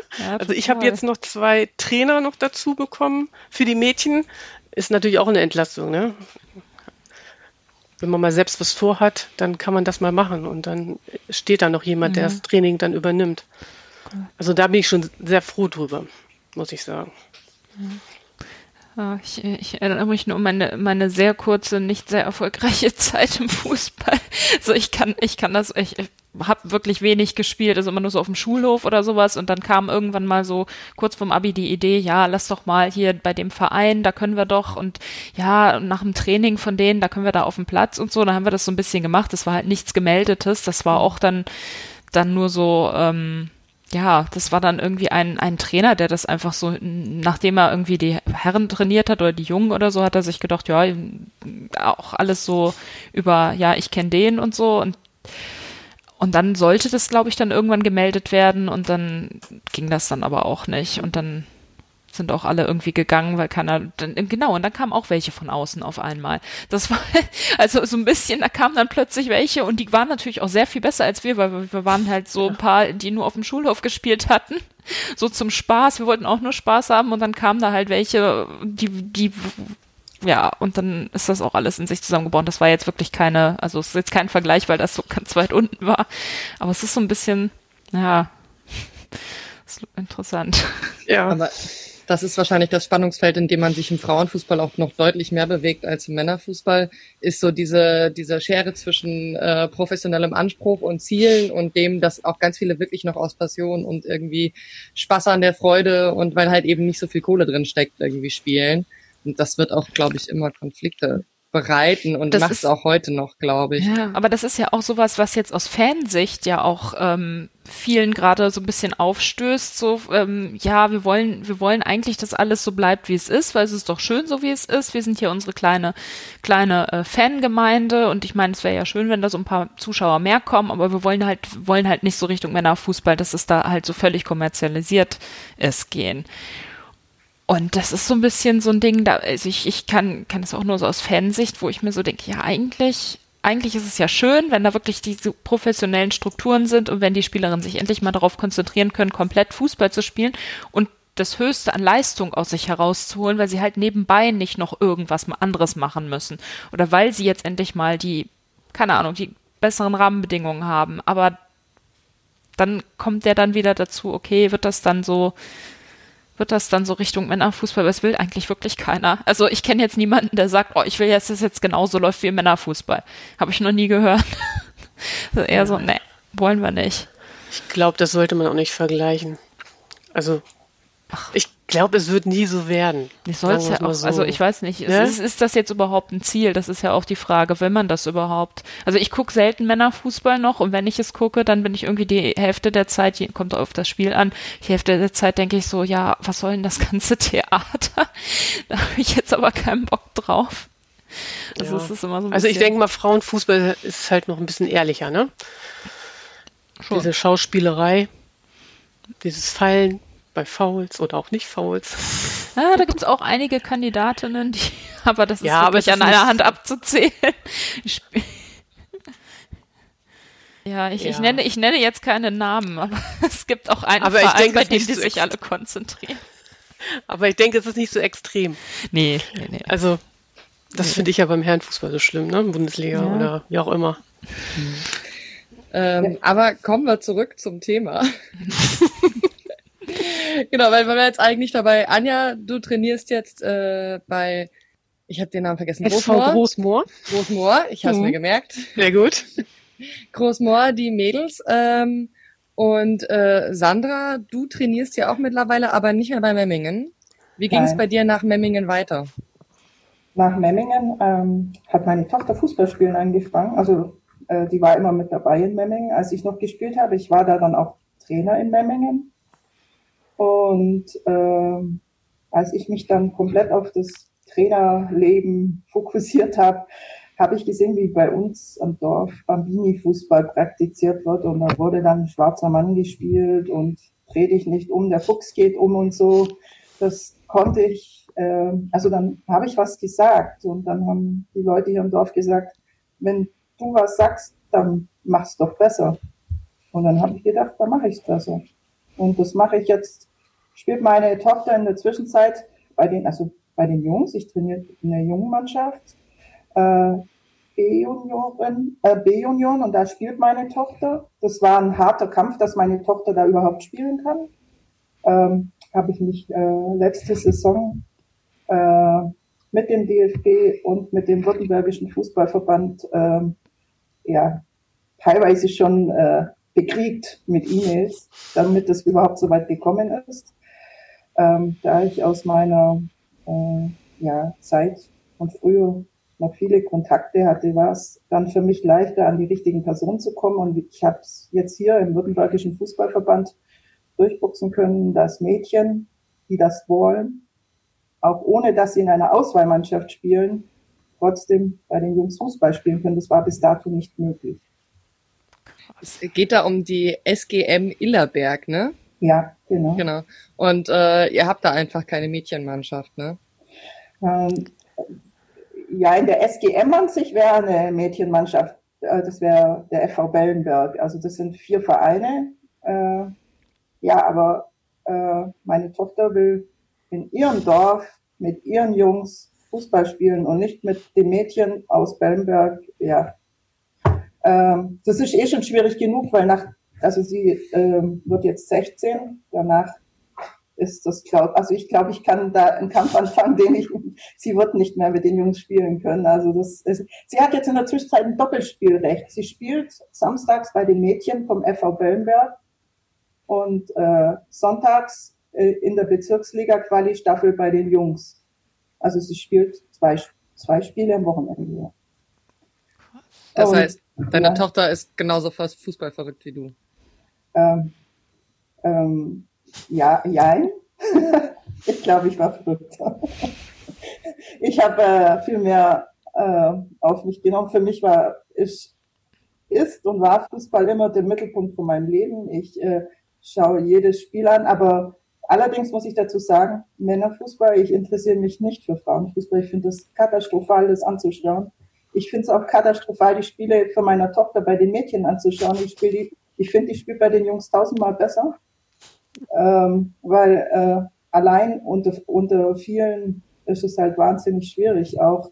Äh, ich will jetzt die Mädel da nicht äh, die Mädels nicht demotivieren. Ich finde es total wichtig, dass es Mädchenfußball gibt. Und es wird, also meiner Meinung nach ist es aber halt gerade wieder auf äh, dem Abstell Richtung Abstellgleis unterwegs. Äh, es werden viel, es spielen viel weniger Mädchenfußball, es gibt viel weniger Vereine und äh, die Runden bei uns, also ich kann jetzt nur vom Bezirk Donau-Iller sprechen, Das ist äh, so mickrig, das kann gar keinen Spaß, äh, gar keinen Spaß machen, wenn du äh, fünf Gegner, äh, gegnerische Vereine ha hast und sonst nichts. Äh, spielst du zehnmal gegen die gleiche Mannschaft. Also mir würde das keinen Spaß machen. Nö. Also ich glaube tatsächlich fast alle, mit denen wir geredet haben, als die Bundesliga eingeführt worden ist, haben gemeint, sie haben vor allen Dingen drei Kreuze gemacht, weil sie endlich mal andere Teams vor der Nase hatten. Weil man fast verrückt geworden ist, irgendwie, wenn man immer nur regional gespielt hat. Und äh, ich habe auch zwei Jahre Fußball gespielt und wir hatten keine Gegnerinnen. Also ja. wir waren eine Mädchenfußball-AG und die ist dann auch geschlossen worden, als die Trainerin weggegangen ist, weil es keine andere gab. Ähm, und wir hatten tatsächlich einfach niemanden, gegen den wir spielen konnten. Und das ist natürlich egal wie viel Spaß macht, man möchte natürlich auch irgendwie gerne mal gegen andere Leute spielen. Ne? Bei uns gibt's halt äh, in der Nähe, das ist äh, ne, ein Verein, der ist irgendwie aus dem Boden gestampft worden, der SV Alberweiler, spielen in der Mädchen-Bundesliga. Das sind ungefähr 40, 45 Kilometer von mir wäre das äh, entfernt. Die Frauen spielen nur in der Regionalliga. Äh, diese Frau, äh, Mädchen-Bundesliga wird jetzt schon über Jahre hinweg äh, dort gehalten. Das ist der übermächtige Verein, aber alle Mädchen, die ein bisschen Fußball spielen können, in 100 Kilometer Umkreis, die gehen alle zum SV Alberweiler. Also ich kann mir auch nicht vorstellen, dass das auf Dauer jetzt gut gehen wird. Ich sehe das sehr, sehr kritisch und äh, das war auch so, äh, so ein äh, Streitthema mit den Mädchen bei den Jungs. Äh, die Mädchen sind auch teilweise alle zum Alber, zu Alberweiler gegangen, weil sie, wenn sie dort spielen, dann hatten sie ein Zweitspielrecht bei den Jungs in ihrem Heimatverein. Also du musst in einem Bundesliga-Verein spielen, damit du in deinem Heimatverein bei den Jungs spielen kannst. Und das war dann das im Prinzip, wo du gesagt hast, das ist unfair und äh, ja. du dann einem baden-württembergischen Fußballverband äh, geredet hast. Ja, hauptsächlich war es eigentlich so, äh, ich habe eine Publikation, ich weiß es gar nicht mehr, war es von ich weiß nicht, es war von, äh, von irgendeiner Bundestrainerin gelesen, da stand dran, DFB empfiehlt den Mädchen, solange wie es geht, mit Jungs Fußball zu spielen.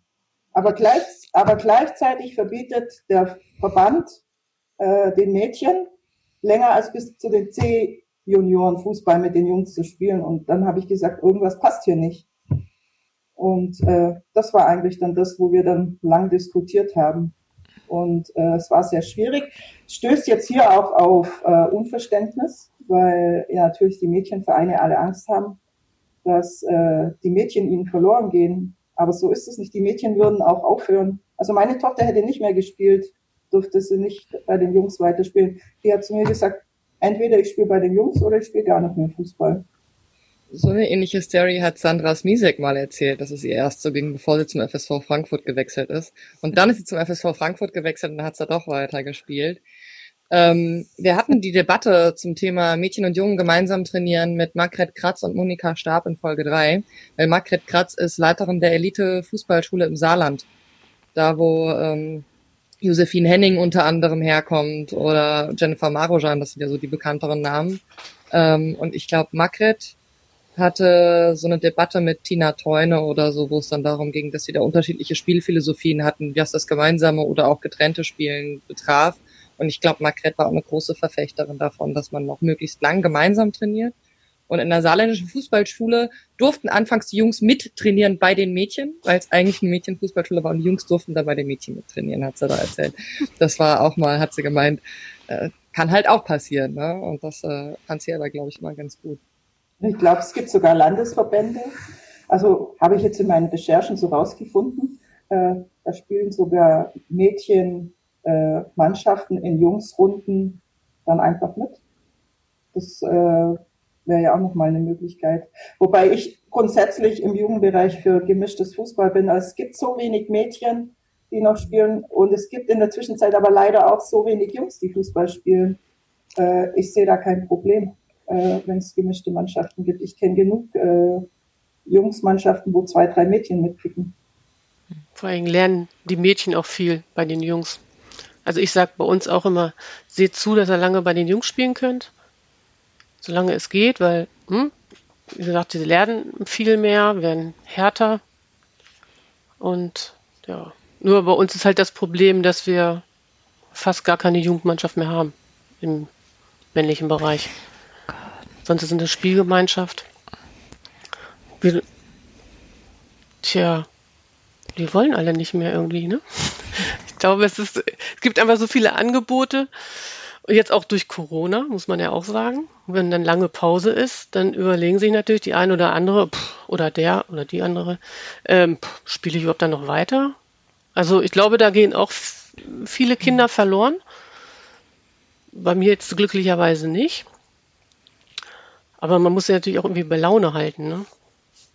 Aber generell ist es wirklich schwierig. Also ähm, hier bei uns im Zellkreis Celle spiele ich A-Junioren mit dem Mädchen.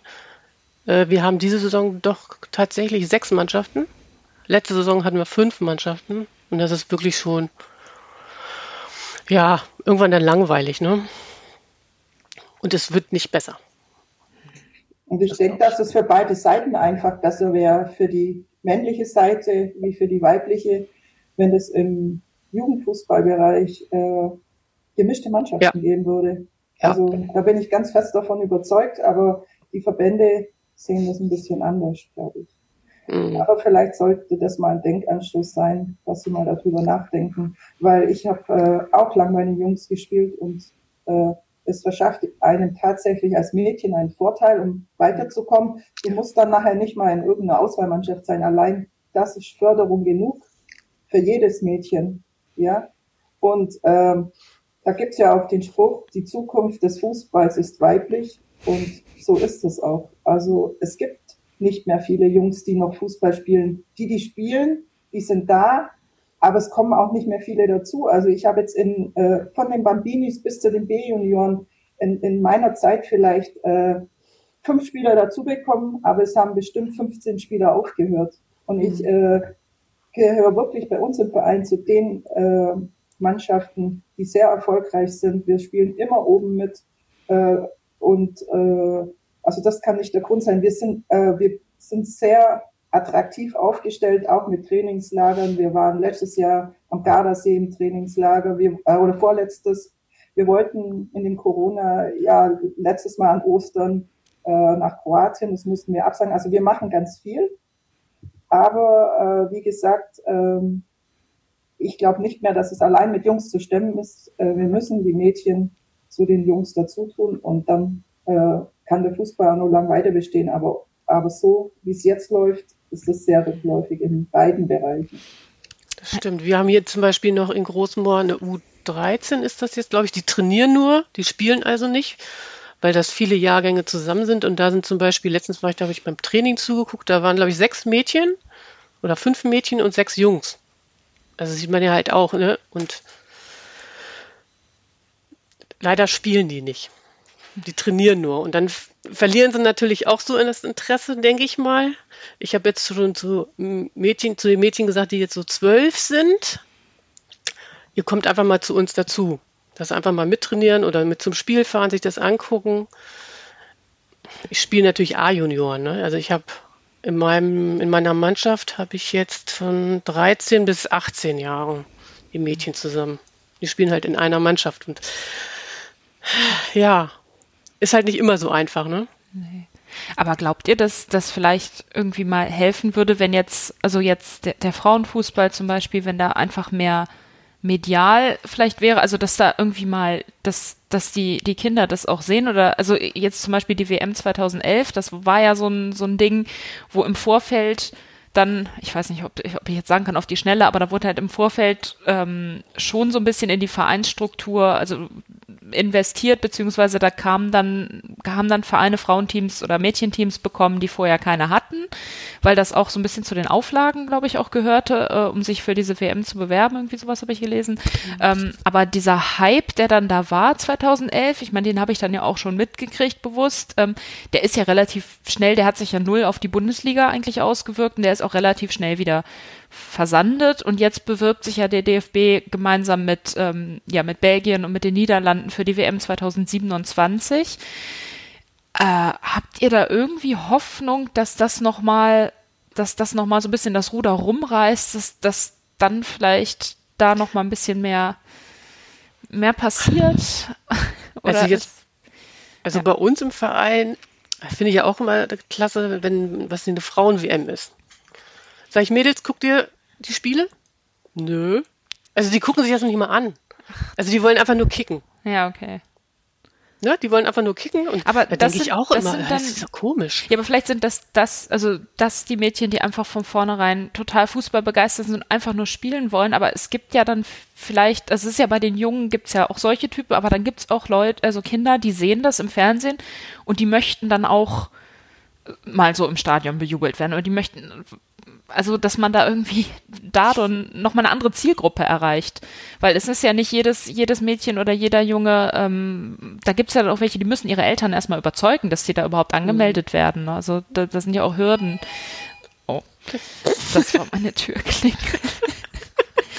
ja, ähm, ja, dass da irgendwie einfach um, um die Zielgruppe zu erweitern oder den, den Pool, aus dem man schöpfen kann, weil es, es sind eben nicht alle so dabei und möchten direkt Fußball spielen oder äußern das, sondern die müssen da erstmal ein bisschen herangeführt werden, vielleicht auch. Äh, Die Sache ist ja, dass man so in Vereinen, in so kleinen Vereinen halt alleine auch dasteht, ne?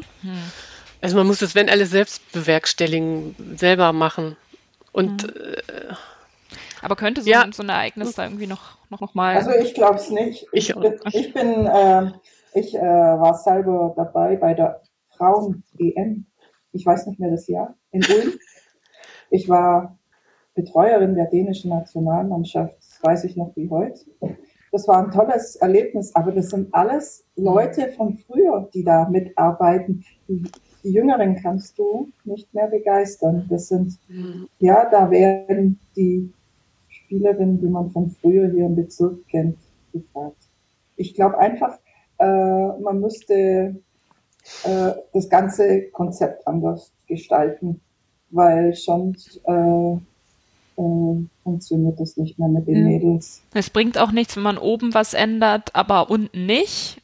Oder wenn man, also es, es muss halt komplett dann, dann sich was ändern. Also in, in den unteren, in den Verbandsebenen, in den, in den Landesverbänden, aber auch äh, Äh, Bundesliga. Ja, also ich äh, habe das ja selber miterlebt, wie Förderung von Mädchenfußball äh, Vergleich oder kontra Jungenfußball ist. Also meine Tochter war auch in einer Auswahlgruppe hier.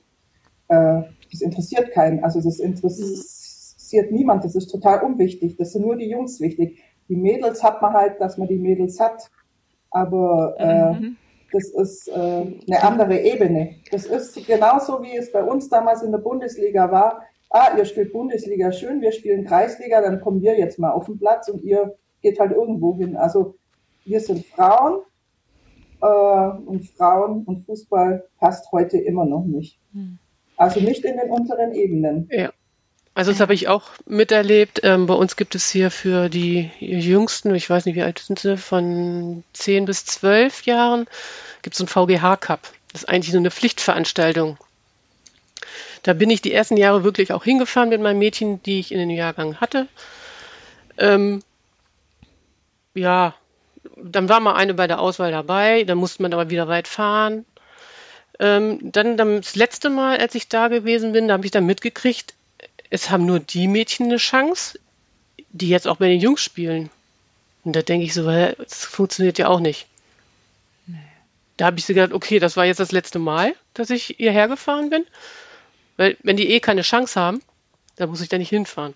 Also dann finde ich so eine Aktion halt ähm, auch nicht so sehr praktisch. Für reine Mädchenmannschaften. Und es, es wird, es wird ja auch gerade sehr, also es wird gerade sehr nach, auch jetzt von, von Medien gerne, es wird gerade sehr nach England geguckt und es wird immer sehr viel gerade mit England verglichen und es wird mal gesagt, ja, in England läuft das und das, es läuft auch alles viel besser und in, in Deutschland irgendwie nicht und äh, die, wie kriegen die das denn hin und warum kriegt das Deutschland nicht hin? Aber selbst in England ist, ist jetzt gerade ähm, das Problem auch wegen Corona aufgetreten, dass eben ähm, ja Spiele abgesagt worden, beziehungsweise ganze, ganze ja, Trainingsbetriebe eingestellt worden sind. Und das betraf aber in diesem Fall auch wieder nur die Mädchen. Und das ist jetzt aber medial hochgegangen, weil, weil sich halt, weil die Aufmerksamkeit halt dann doch da mehr ist als in Deutschland äh, momentan und wo dann gesagt wurde, das kann doch nicht wahr sein. Also das war jetzt zum Beispiel Manchester United war das. Ähm, da, die haben ja dann ihre Elite-Nachwuchs-Trainingsprogramme und da durften die Jungen dürfen jetzt weiter trainieren und die Mädchen nicht. So, und dann hat sich die, die Trainerin von, von den äh, Frauen hat, hat jetzt gemeint, das kann doch nicht wahr sein. Äh, für mich, das, das ist Manchester United, das ist alles Elite. Fertig. Und das liegt aber nicht an denen, sondern es liegt an einer irgendeiner Klausel, irgendeiner, irgendeiner, irgendwas steht da, dass die immer noch nicht als professionell ähm, bezeichnet werden und dass da eben, und wenn die nur strikt nach ihren Regeln gehen, hätten sie gar nicht anders entscheiden können.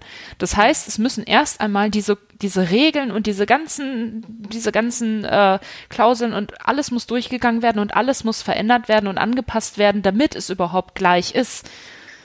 Ja, das passt nicht. Das, also ich sag mal so, das passt nicht, weil äh, ähm, die Verbände verlangen von den Frauen beziehungsweise von den Mädchen äh, das Gleiche, was sie von den Männern verlangen.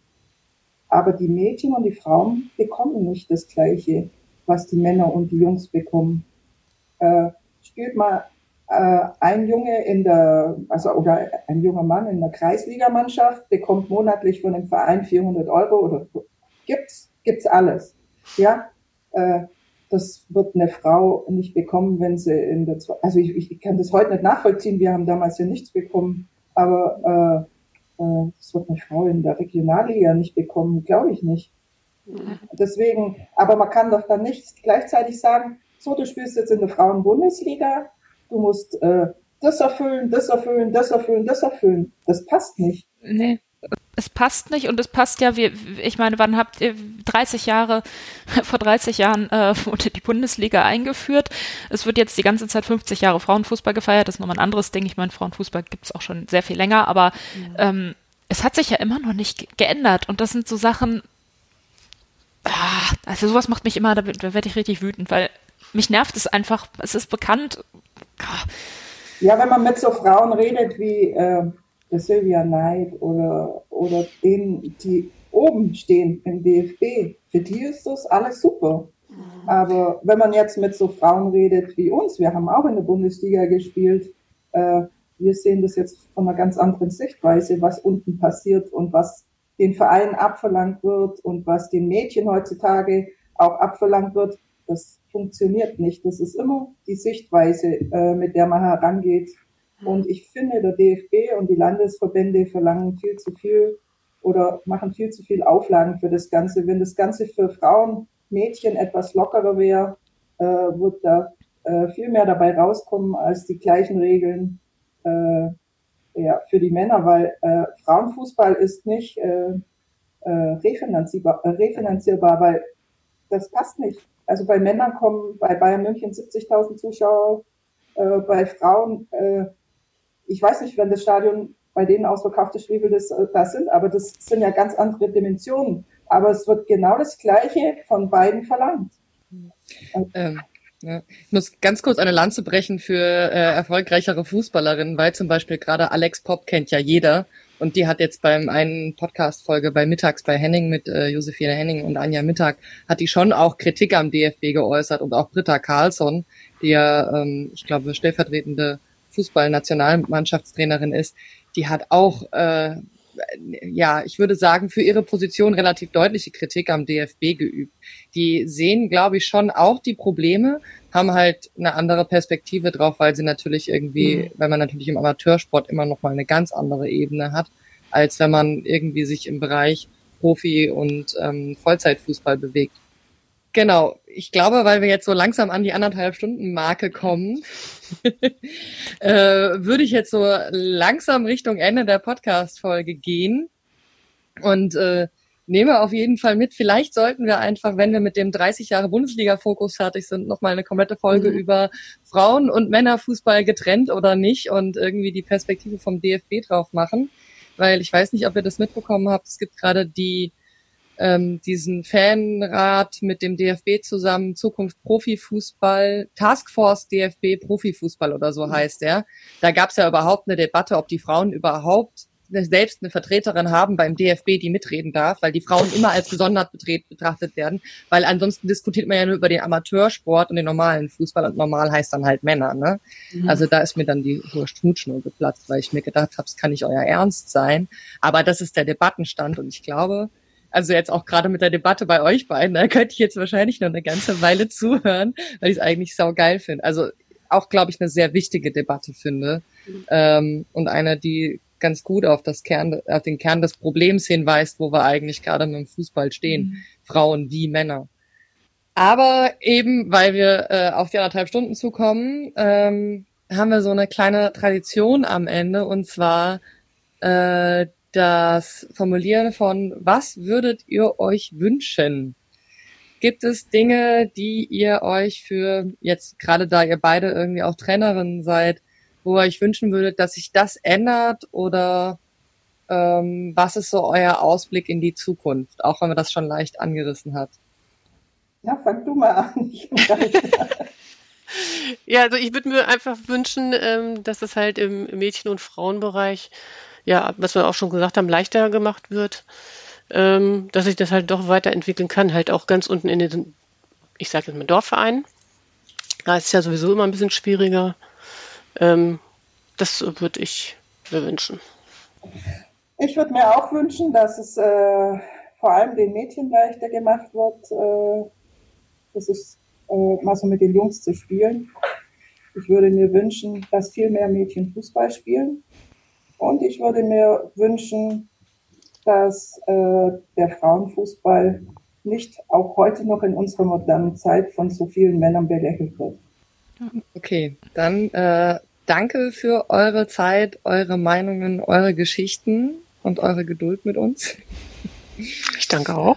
Äh, war schön, euch zu Gast zu haben. Ellen, hast du noch äh, ergänzende Sätze? Nee. Nee, also ich entschuldige mich für eventuelle Abschweifungen, aber äh, man weiß immer nicht. Ich, äh, das ist ja das Tolle am Podcast, dass man immer nicht weiß, wo es wo es dann hingeht. Also man hat zwar einen Plan, aber manchmal bricht man auch aus. Ich habe gerade noch mal in die Notizen geguckt wir wollten eigentlich noch über die DDR und das Spiel gegen Turbine Potsdam ja. von Hannover Sachsenross reden. Wir haben es vergessen. Wir werden es in den Shownotes erwähnen, weil Hannover Sachsenross ein legendäres Spiel gegen Turbine Potsdam und vermutlicherweise eventuell das erste Fußball-Bundesliga, also das Spiel einer Fußball-Bundesliga-Mannschaft gegen eine DDR-Mannschaft hatte. Mhm. Das, das kommt in die Shownotes. ja, ist auch eine, auch eine schöne Geschichte. Ja, ähm, und dann hört ihr jetzt im Anschluss gerade jetzt noch die äh, letzte Viertelstunde mit dem Abteilungsleiter der neu gegründeten VfL Ulm Frauenfußballabteilung ähm, und hört ein bisschen, wie es dazu gekommen ist. Das heißt, auch wenn Hannover Sachsenross die Frauenfußballabteilung nicht mehr existiert und beim VfL Ulm sehr lange nicht existiert hat, gibt es jetzt dort wieder eine Frauenfußballmannschaft, auch mit der zweiten und der dritten, glaube ich. Also ich glaube mit U17 und U15 und die sind angemeldet, ich glaube, seit März 2020. Also eine echt Top-Zeit, um eine Abteilung umzumelden und äh, neu zu starten. Die kommen vom SSV Ulm. Ähm, aber genau, das könnt ihr dann jetzt mit Herrn Alexander Wachsmann hören, wo die Sandra Hofmann netterweise den Kontakt weitergeleitet hat. Ähm, damit wir so ein bisschen das positive Ende so, haben und nicht nur mit zwei aufgelösten Bundesliga-Vereinen da stehen, sondern auch mit einem, Episode der jetzt wieder rund neu gegründet Ulm und Hannover. Und die sich auch, glaube ich, bewusst sind, dass es da mal eine erfolgreiche Frauenfußballabteilung gab und da auch echt der Frauenfußballabteilung des VfL und, ähm, ja, dann danke fürs Zuhören und Wachsmann. Erzählen. Hallo, Herr Wachsmann. Tschüss. Hallo zusammen. Genau, Herr Wachsmann, wer sind Sie, was machen Sie? Stellen Sie sich doch mal kurz vor, bitte.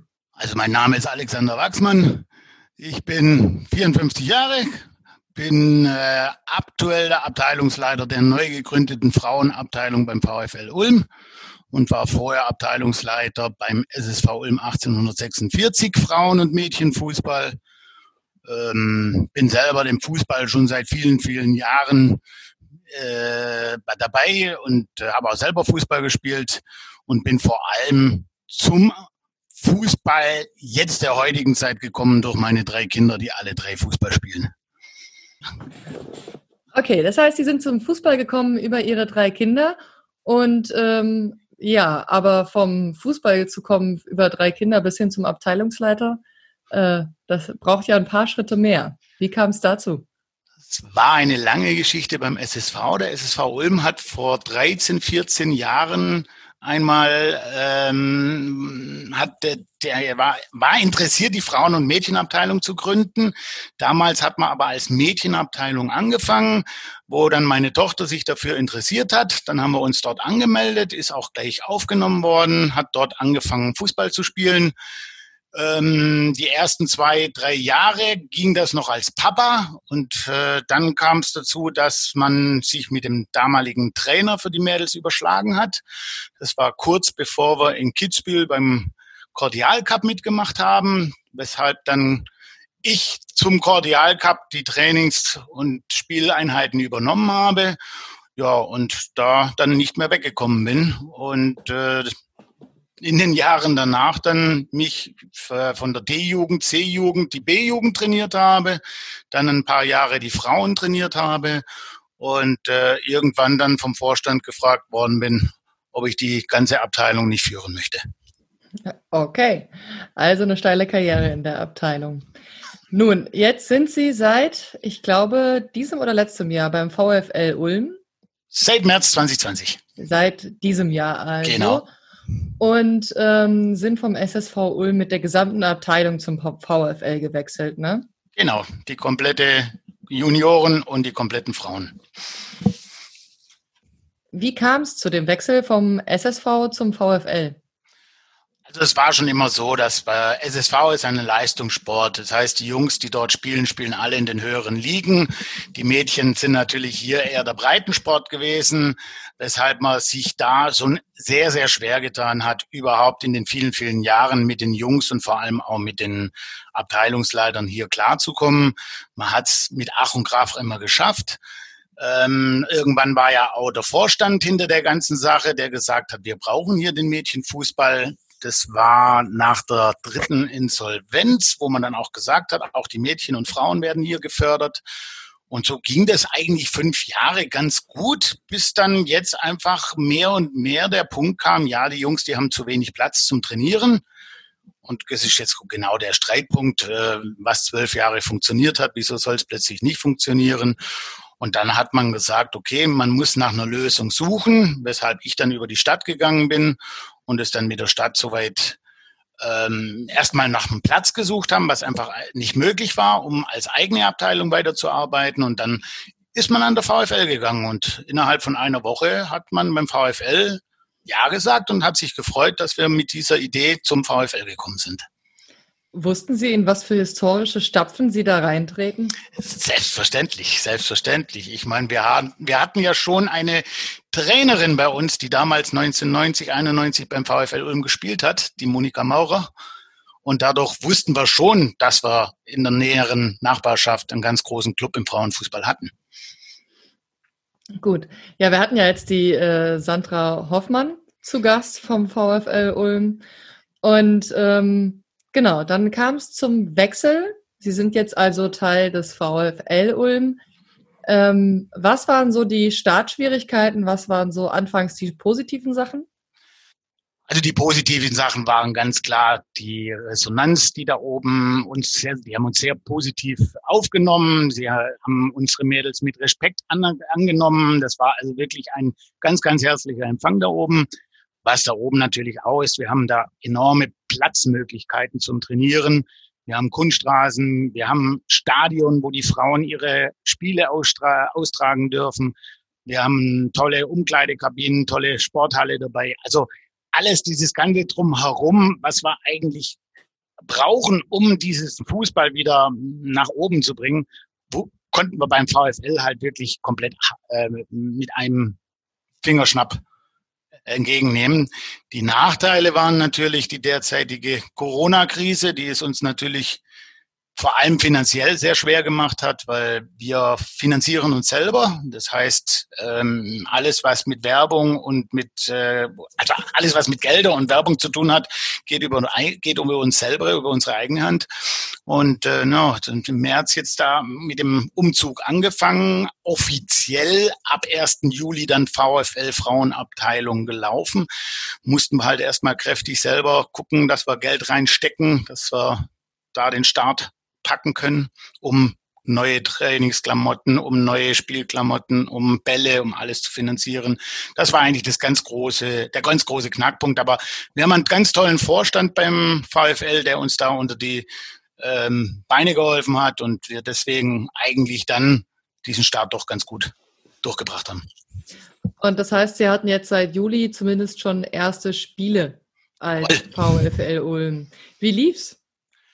In der Jugendabteilung lief es toll. Wir haben eine U15, wir haben eine U17, die beide äh, äh, Bezirksliga spielen und äh, auch dort sehr erfolgreich sind. Ähm, wir haben zwei Frauenmannschaften. Die eine spielt Bezirksliga, die andere Regionenliga. Da sind wir noch ein bisschen ja, da, da sind wir noch, noch nicht so ganz zufrieden, aber trotzdem sehen wir, dass die Mädels alle mit unwahrscheinlich viel Willen und unfall viel äh, Spaß äh, am Trainingsbetrieb äh, teilnehmen. Das heißt, wir haben teilweise eine Teilnahme von 85 bis 90 Prozent an Training, was natürlich für einen Frauenverein meiner Meinung nach enorm hoch ist. Das klingt schön. Ähm, wie war das denn? Also, weil wenn man einfach so den Verein wechselt, kann man da einfach das ummelden und die Liga behalten und alles andere auch? Da ist uns der WEV, der Württembergische Fußballbund, Verein, wirklich enorm entgegengekommen. Sie haben uns geholfen, dass wir alle Ligen beibehalten können.